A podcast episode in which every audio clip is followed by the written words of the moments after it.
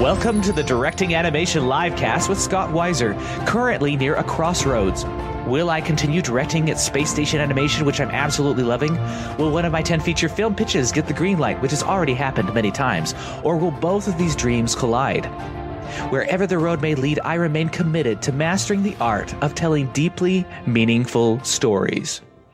Today, my guest is my good friend Adam Sidwell, and he seems to be caught up in virtual reality, so I'll just give an intro about him.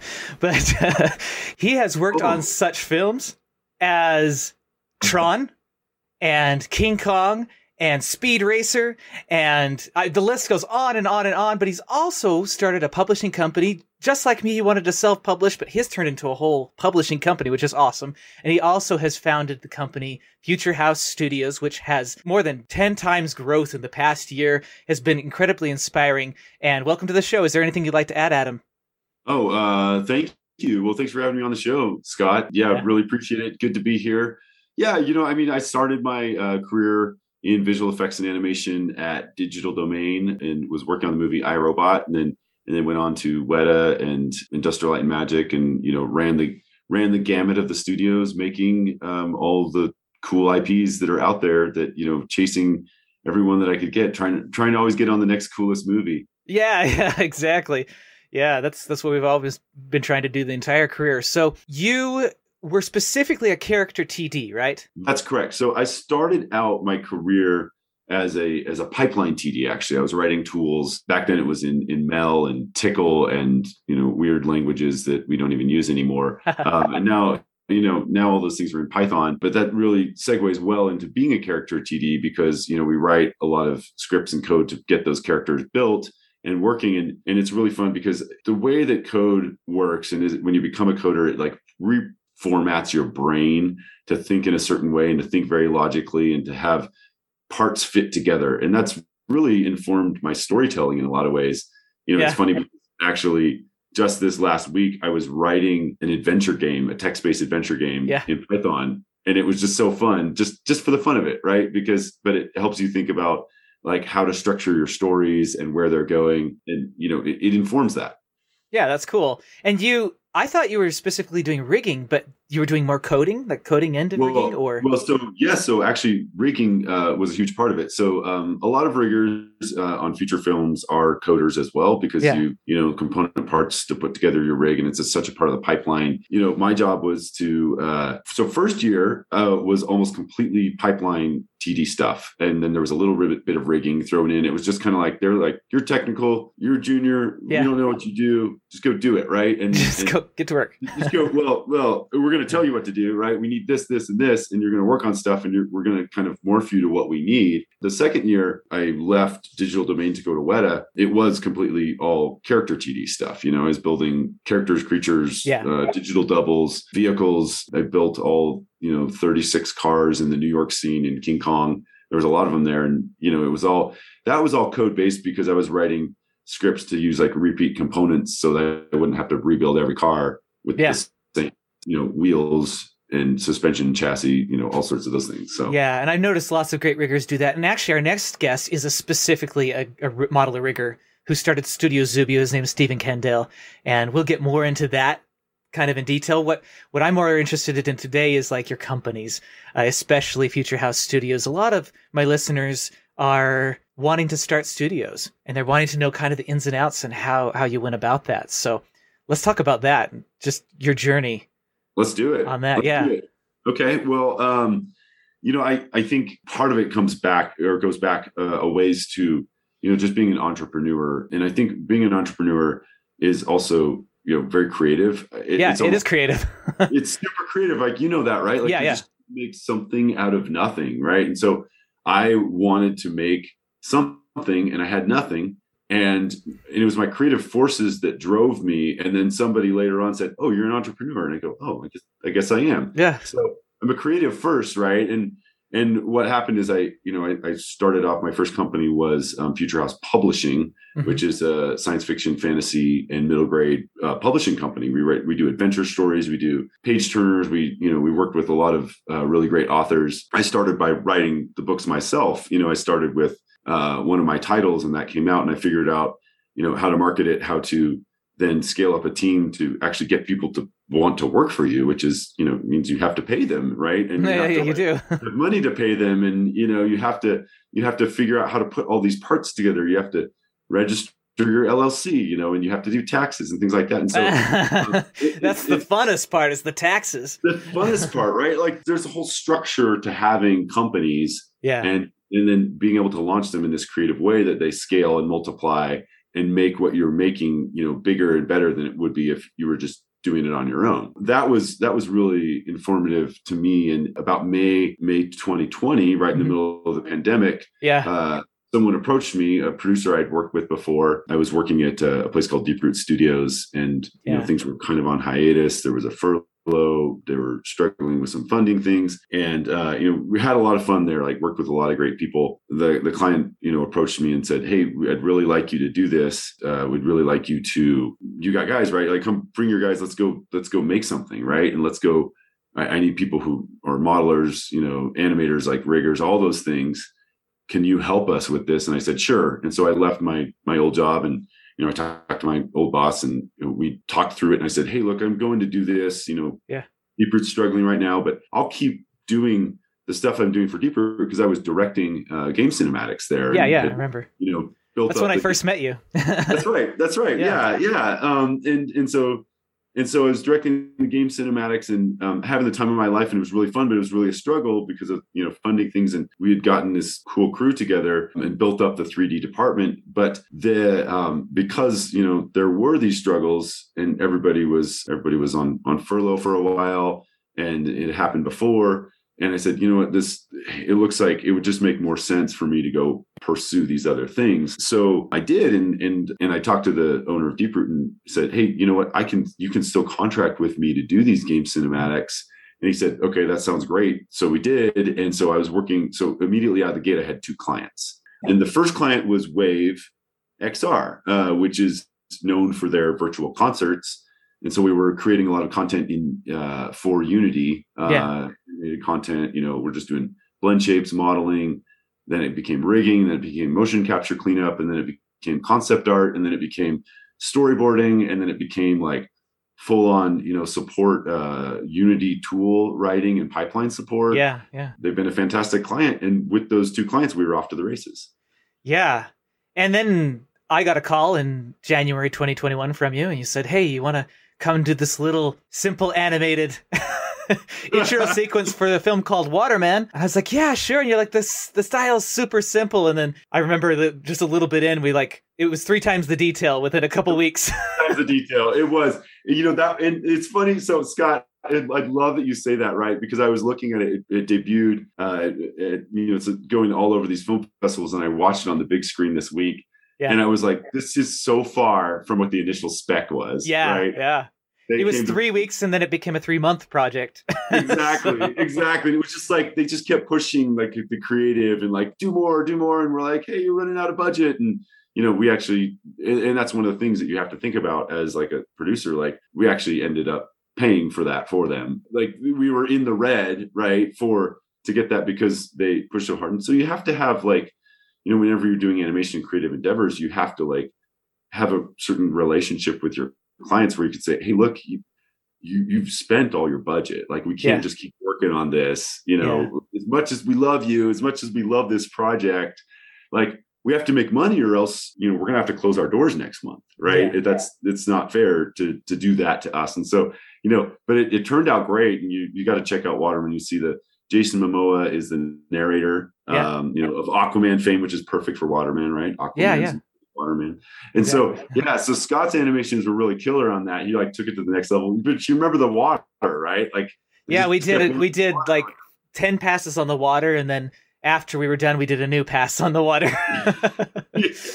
And I'm glad we did like the final one. I wasn't sure if I liked the other passes once we started to get more and more detail and stuff. And once we did that new pass, it really brought it to a new level, and it was worth the extra. It looks great. It really looks great. It really does. That was a good project. And that's fun because we've had kind of a saying at Future House is we don't say no. By that, I mean, we don't say no when someone comes to us and says, hey, do you know how to do this? Can you guys do that? And we usually sit back for a moment and go, yeah, we could do that. Yeah.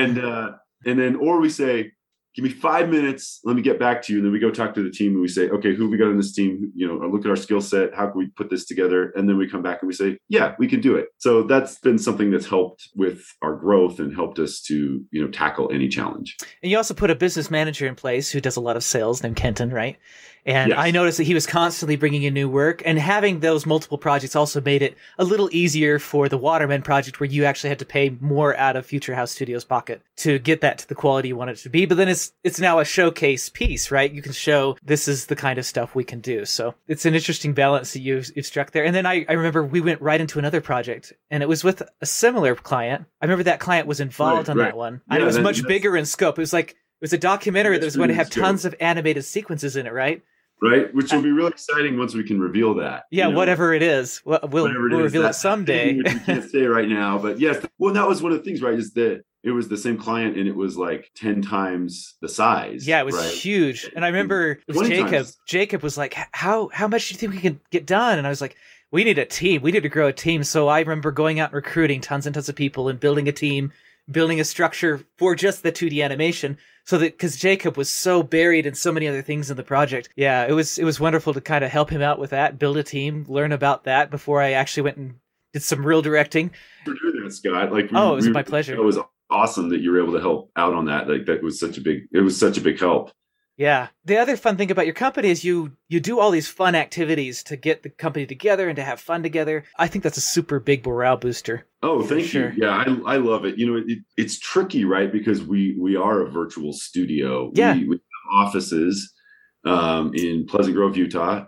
We're like pretty close to where the old Void used to be, if you know the Void, mm-hmm. and OTR. And then, you know, Epic Games is you know, just down the street, yep. you know, up around the bend, and then there's Avalanche, you know, so this whole ecosystem of studios. What we find is that, okay, we've got this office and it's small. You know, when you were working with us, it was like we had room for 4 desks, like it was just one room, right? Yeah. We've since moved. We just moved downstairs, which is really nice, and so we got a bigger space, and now we have enough that we have like 6 offices, and we can fit a bunch of people in there, but still, like, most everyone is virtual. And so what I'm going with all this is the fact that when you have a virtual team, you know, we have people in Canada, we have people in LA, San Francisco, New York, like Idaho, Tennessee.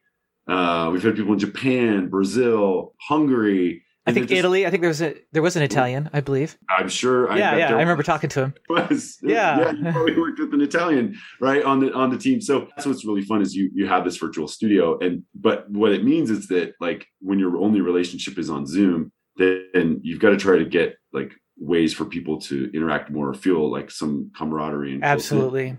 Yeah, and we were in a similar boat for quite a while. Our office that we were in, we were sharing an office at Space Station with a couple other teams there at Space Station. And we now have our own space, so we're now more like a hybrid. But for a while, it really was that same situation. And we flew people in so that we could have those full team meetings where we were celebrating and really feeling each other's energy out. And that is a huge component. And I really like this hybrid studio idea, where people can work remotely, but also there's a space that when they come in, they can work, they can engage with us. There's a desk for them, you know, and it's really an exciting experience for sure. It's so good. I mean, you've got to have that, like, you know, we'll sometimes be like, hey, everyone, there's ice cream cake in the office. Yeah. Like, get together, right? Like, come on over.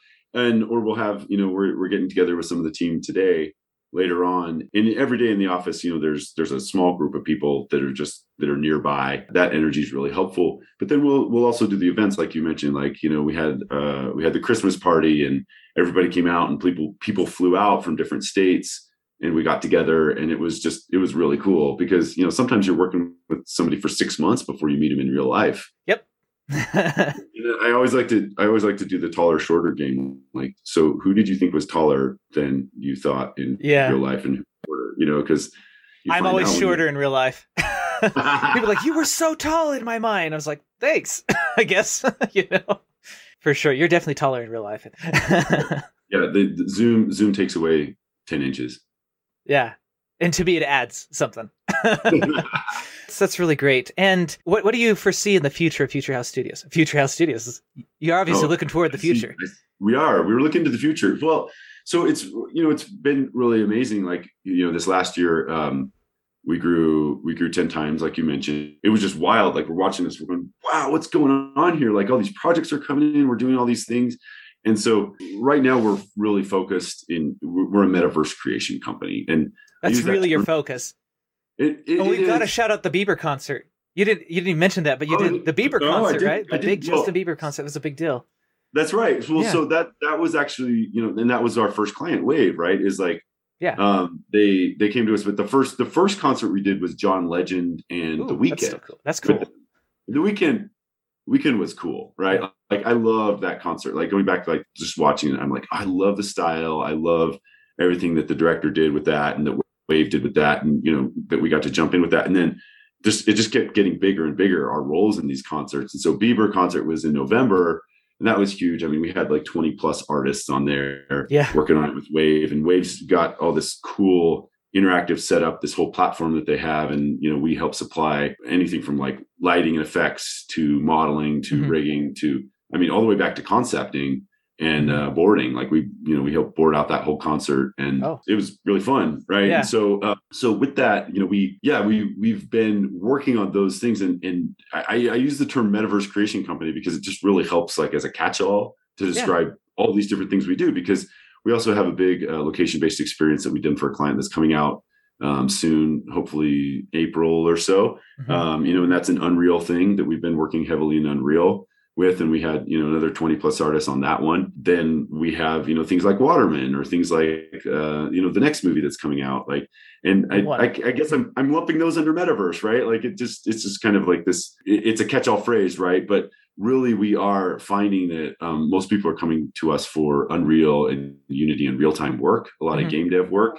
and so I see that's been like laying a foundation for us to build the team, to streamline and everything else. But I keep telling the team right now is that we are evolving to the point where we're ready for our next big thing. Our next big thing is, in development, right? And this is where it's like, okay, what's our thing that we're making? Your piece of original content, right? Our piece of original content, right? And so there's a couple things on the horizon, right? Like, we have from Future House Publishing, we have a ton of IP, all the books that we've published and the things that we can turn into our content and our original content. I've got the content that I've written, the books that I've written that, I've optioned for film, right? Like Orson Scott Card had purchased the film rights to my first book series, Evertaster. Yeah, interesting. I didn't know that. Yeah, he did. And so, and that option, he had it for a couple of years, and that expired. Really great to work with, but ultimately, we didn't get a sale on that. But I think a lot of that, I've learned a lot now about like how to approach that and like how to develop. And it's do some more concept art. Let's do some more sizzle. Let's figure out how to position us in the market. So there's some other things that we're working on too. That is our own original IP. With that, then, I will say there's original IP that's targeted for TV and film, but there's also the original IP that's like, okay, well, what is our thing that we're making that's going to live in the metaverse or in games? To me, right now there's something very, very interesting happening for us. Is Future House just won an award from Niantic, the makers of Pokemon Go. Okay. And this is we're excited about this. I love Niantic. I played Pokemon Go. Yeah, it's a super successful game. Super successful. Yeah. So did you know that for a while Pokemon Go was making like $2 million a day? Wow. Like $1 to $2 million a day. Not surprised. Guess, it's still like that high.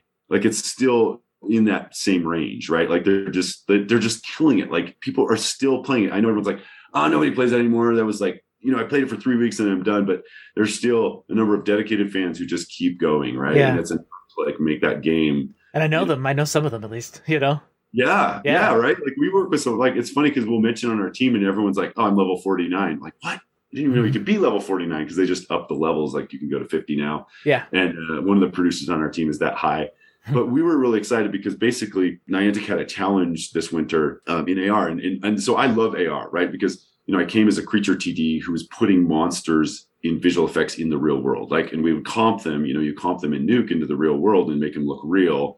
And so that to me was always a passion. And then when AR came out, it was like, wait, we can have creatures and unreal things in the world around us, like in real time. Like, you could pull up your phone and they're really there. Like, it just opened up the possibilities. And so even before Pokemon Go, this was funny. It was like, I was developing this concept with AR because I knew about AR. I was like, I'd want to make this adventure game in AR that is basically like, okay, Legend of Zelda meets Pokemon Go, right? What would that look like? You know, what would something like that, an RPG adventure, like how would I go traverse the world on this adventure, and how would it be so compelling that I would climb to a mountaintop to defeat the dragon so that I could take home the flaming sword? You know, like those are the kinds of things where I love that stuff. And so we actually entered the, which was basically almost like a hackathon, which Niantic held over Christmas. It was the Lightship Winter Challenge. And we were using the Lightship platform to develop games. And we developed this cool game called Duel of Wizards. And you can see the video. We'll have to share it. Was it the one in the backyard? It's the one in the backyard. Yeah, yes. I saw that video. Okay, great. Oh, yeah. Okay, so basically for everyone at home who's listening. Yeah. You're shooting fireballs, you know, through your phone. You're shooting. It's multiplayer. You can bounce those fireballs off the ground and off obstacles, which is really cool. And then you hit others. And then Lightship has recognition that, you know, so it does all the mapping, so you can bounce it off of things. But then also has recognition. So like I'm a wizard who has the power to pull elements from the earth around them, from the world around them. And so if you point your phone and you press a certain button, you grab a tree, you point a tree and the vision recognizes that it's a tree. And so it gives you like the tree ball, like the nature ball. And you have like this tree thing, and it shoots out a different kind of fireball. And the same thing with rock. And then you shoot the rock, and that stone shatters and it deals extra damage. And then the same thing with sky. You grab a cloud, you point it up at the sky, and you grab clouds out of the sky, and then you could shoot the clouds, and they're like extra fast and do a different kind of damage. So the game was super fun. We did this over course of a few short weeks. Like our devs, like they just nailed it, right? Mm-hmm. And it was way fun. And then we did this funny video called Duel of Wizards, and we submitted that to Niantic for the challenge, and we won, right? Good. So, that's great. So yeah, woohoo! Yeah, it was awesome, right? Like so we have all of these, you know, there were a lot of entrants, and we won like best in sharing, which is the sharing is the multiplayer facets of Lightship, and so. We were working with Lightship in Niantic, and now we've had lots of meetings with them as they're discussing, you know, with us, like, okay, well, what do you like about this Lightship SDK? What do you know? So we're actually been invited to. I recorded a little video, and they presented it to Niantic in their all hands meeting, and that was super exciting about what we thought about Lightship and Duel of Wizards, and talking about that. And so, you know, the whole company got to see us talk about what we made. And then we're actually invited out in LA to go live in this place called AR House. And AR House is this mansion in Beverly Hills where they are just dedicated to like AR creators. And so it's a secret location, and you're only invited, you know, like I love it. Special invite only. And so we're going to send our devs, and they're going to be there working with Niantic engineers on like the next big thing and developing things. So what I'm saying is that, you know, really exciting things on the horizon as far as like this augmented reality metaverse, right? That's out there. And what's that going to look like, and what can we make out of it? Cool. Sounds like your job as a studio owner is a lot of business negotiations, meetings, and the creativity comes from developing the overall company rather than being in the pipeline of the process, which is a different sort of creativity. How do you feel about that? You know, you're right. It's funny because like somebody asked me yesterday, they're like, do you miss being on the box? And I was like, yeah, I do. Like I was on the box until about like 6 months ago. You know, I was actually like rigging stuff and like fixing things and, and like, you know, working on some previous stuff. By the nature of all the things going on, we had to hire people up because I had more things to do, which, you know, like, okay, you got this accounting stuff to do, or you've got these negotiations to do, or you've got to talk to people.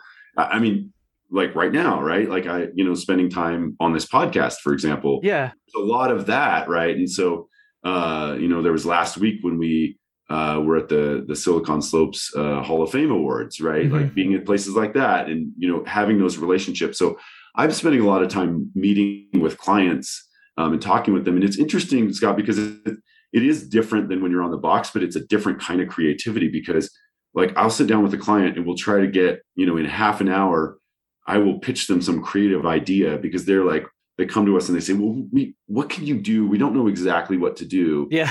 We're not sure. And I said, oh, well, we could do this and this. And I'm just like making up pitches on the fly. Yeah. How we could do this stuff in AR. We could do it in, you know, in VR, or we could make some kind a film component, and it's super fun, right? And so, and then we'll have things like, okay, we're going to AR House. Well, what are we going to make there? And so I sat down with our dev and I said, okay, well, here's the pitch. This is what we want to make and what we want to push toward. What I try to do is I always have to have like one or two creative projects that maybe are like secretly happening in the background, you know, like that I'm working on, and I'm working on with one or two people. And then, but you really have to bring in like good soups and good creatives to help just run, you know, all the other projects, right? And like make sure they're happening. So we have like Ryan Bird, for example, he works with us and he's one of our soups. He's awesome. He's part of our leadership team, and he is awesome. He just, you know, Ryan, right? Because you worked with him on Waterman, right? Yeah.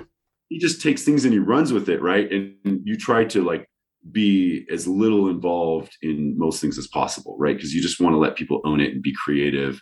And, you know, I might have like one or two comments here or there or something that I have to get involved with as far as relating to the client. But you just want to bring together a team of like super creative people, let them go with it. Yeah, that's awesome. That actually segues right into my next question, too, because I wanted to talk about your leadership philosophy.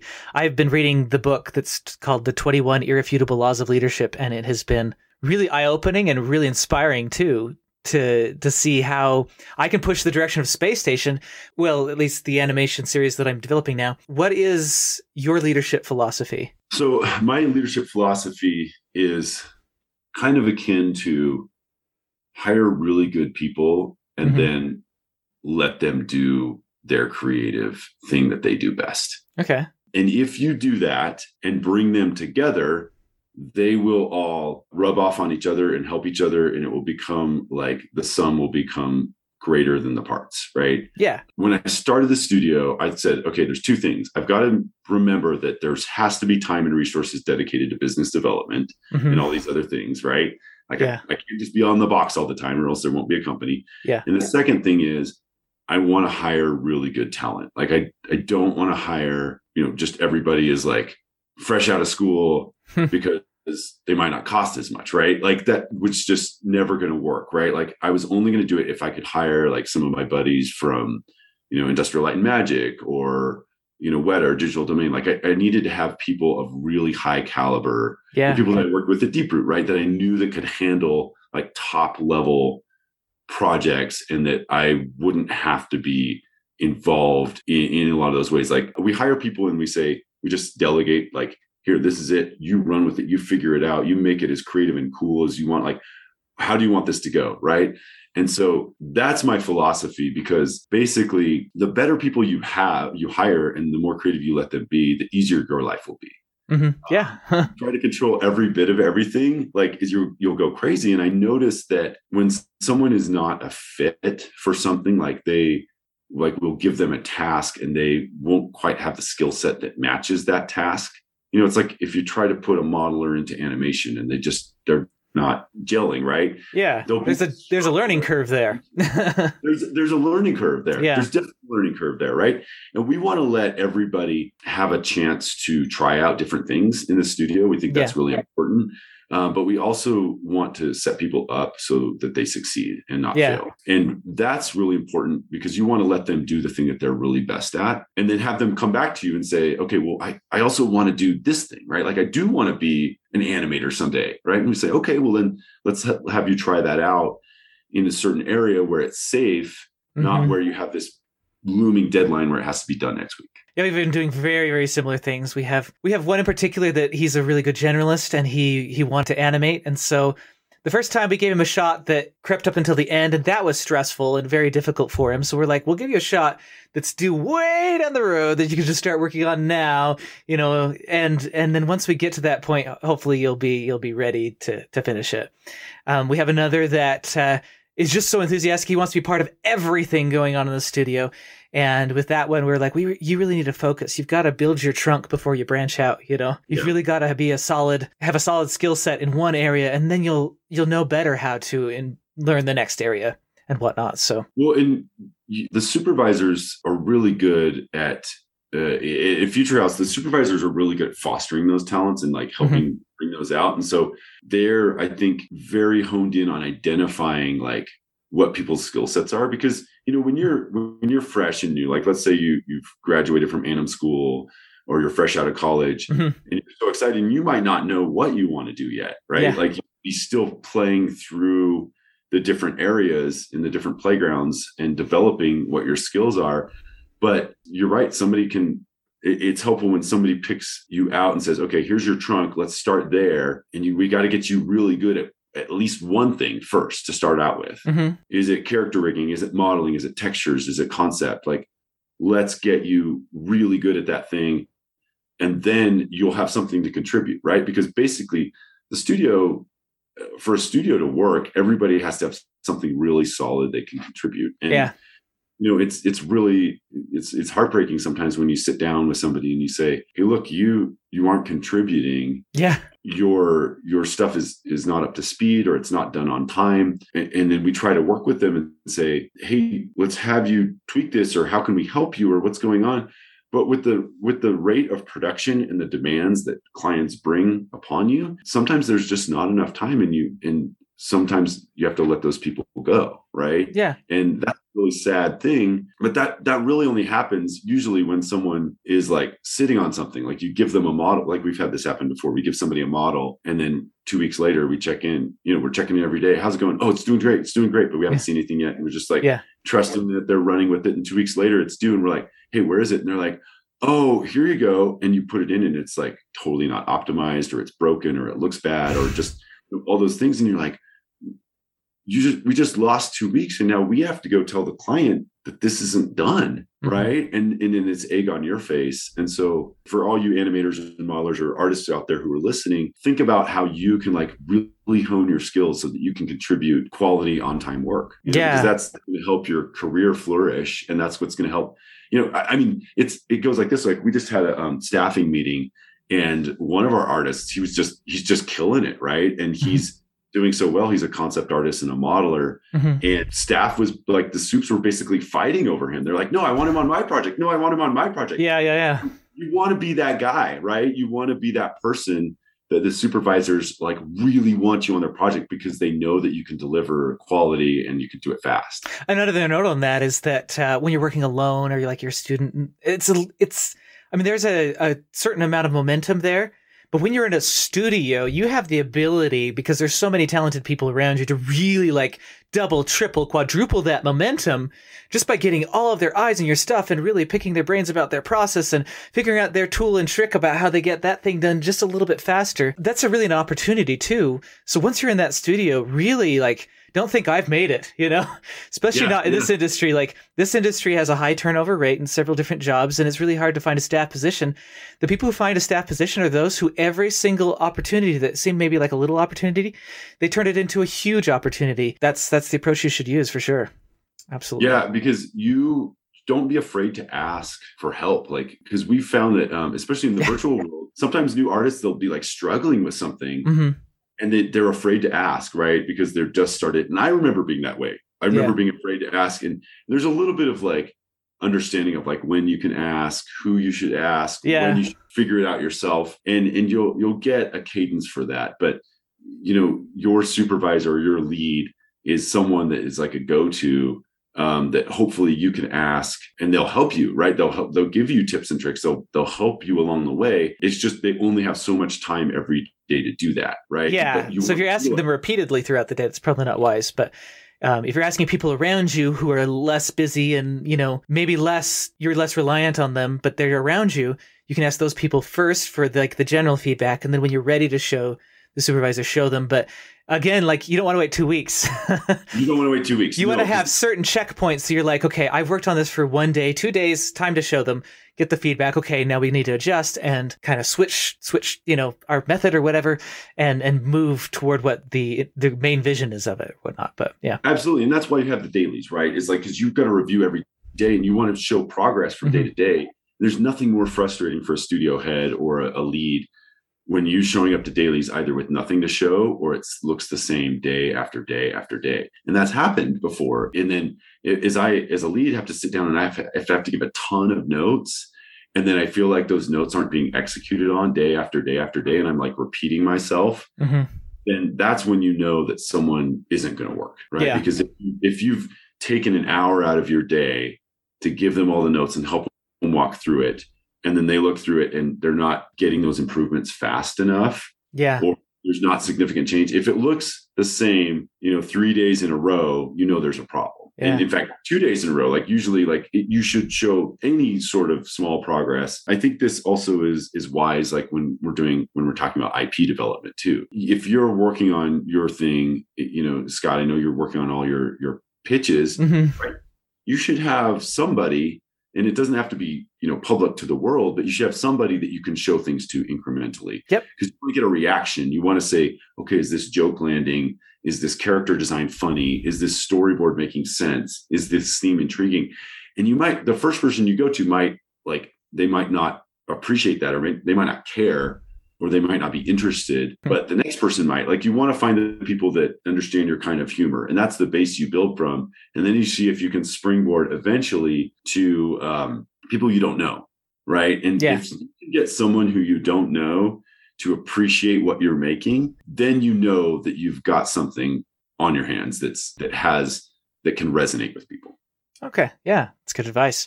So our last question that we always ask is the Get Wiser moment. It is a deep question. So take your time. We have 5 minutes to answer, or more if you need to go more. The question is, if my goal is to get the deepest... No. Let me start again. If my goal is to get the highest clarity of truth into a story, what approach would you recommend? The highest clarity of truth into a story. Mm-hmm. What I would recommend is that you have to understand truth yourself first. Mm-hmm. And the way that I go about doing that is by writing. And I'm writing not necessarily for anybody else, but I'm writing for myself in a journal. And I'm writing every day just a little bit to discover truth. Yeah. Those things there's almost like this imaginary audience that I have is like, okay, someday, after I'm dead and gone, there's a group of people who go, for some reason, they think I'm cool and they want to discover what I had to say about something. Mm-hmm. And they go back to my archives and they're digging through it, right? What are those things that you're telling those people about truth and about life and about the eternities and about everything in the world around us? Mm-hmm. And you have to understand that yourself. And so for me, writing is the way to discover that. Yeah. And whenever I want to launch... You and I are very similar in that way. We're very similar, right? Yeah. We've got to find that truth.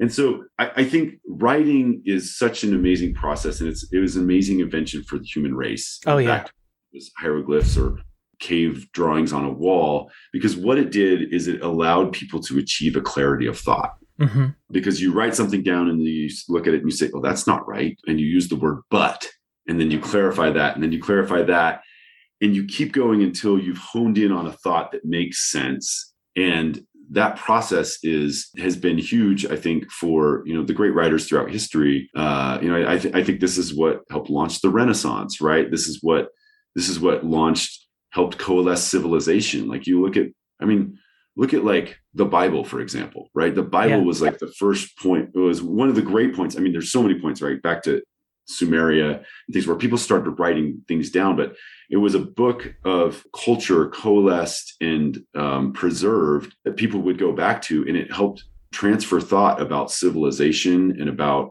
how people live and how people should live or shouldn't live.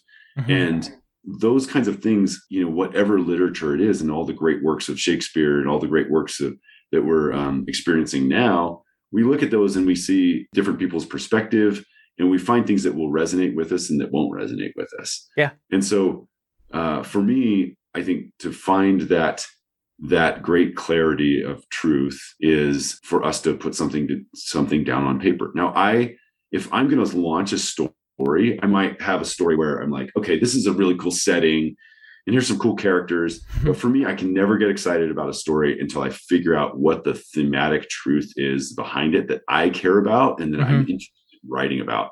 And then that story is interesting to me. Yeah, absolutely. Same here. And the Bible is actually the perfect thing to bring up. I listened to somebody who, I don't even know if they really believe in the spiritual components behind the Bible, but they were talking about the Bible as this bedrock. It was the first book really published in the way that we know publishing today.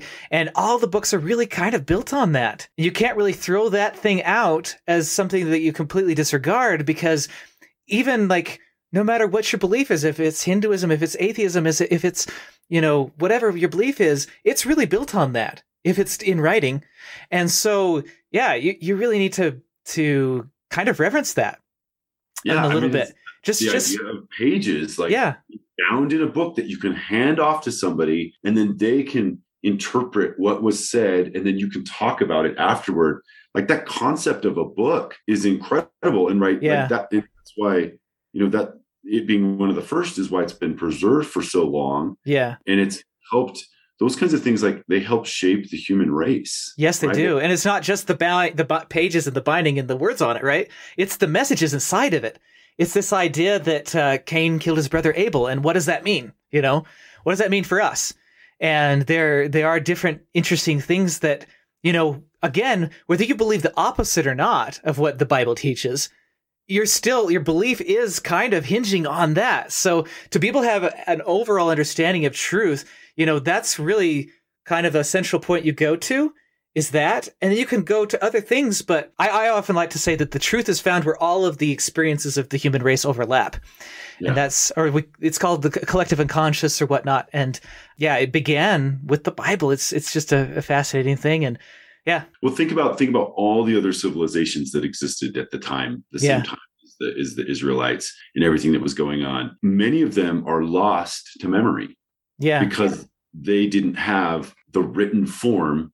And we do have the Tale of Gilgamesh. I have to backtrack a little bit. The Tale of Gilgamesh is written on a stone. Yes. Yes. That does date back past the Bible. But again, respect that. The Tale of Gilgamesh. The reason we know about the Sumerians is because of, you know, that those written things that were preserved in the Tale of Gilgamesh. And by the way, I love that, right? I love Enkidu and the story of the flood, and, you know, and I think his name is Utnapishtim, the far away, where Gilgamesh travels across the sea to meet him, to hear about the origins of life and death. And he wants to know how to bring Enkidu back to life, right? And this just like, this stuff is so cool and it resonates with you. And it was because it was written down, right? And because it was preserved in those forms that it launched this common ground for us to all have this discussion about, okay, what is humanity and how do we build civilization? Because remember, it was pretty wild back then, right? Mm-hmm. Like, there was, you know, you didn't have a city and there weren't rules set up and there wasn't safety, you know, there wasn't exchange of goods. Like, you just had so many uncertainties, and the written form helped coalesce that into something that people could agree upon or disagree with. Mm-hmm. But then that built civilization, right? Yeah, exactly. That's why we're storytellers. Yeah, absolutely. Well, awesome. Great discussion. Thank you so much for being on this show. If people want to follow you, where's the best place to look? I think I put your Instagram down in the show notes. And, come check me out. Adam Glennon Sidwell on Instagram. You can follow Future House Studios on Instagram or LinkedIn. Yep. And the Future House website is also down in the show notes. So, definitely, if you're an animator or a modeler or a producer or CG supervisor or an Unreal tech artist, hit us up. We need to hire all of those right now. We're in our busy season, so come find us on LinkedIn or send us an email, and we'll have recruiting get in touch with you. Sounds great. And until next time, I hope we all get a little wiser. Thank you for watching the Directing Animation Livecast, hosted by Scott Weiser. Audio version edited by Kiera Horowitz. Copyright Scott Weiser, LLC, 2022.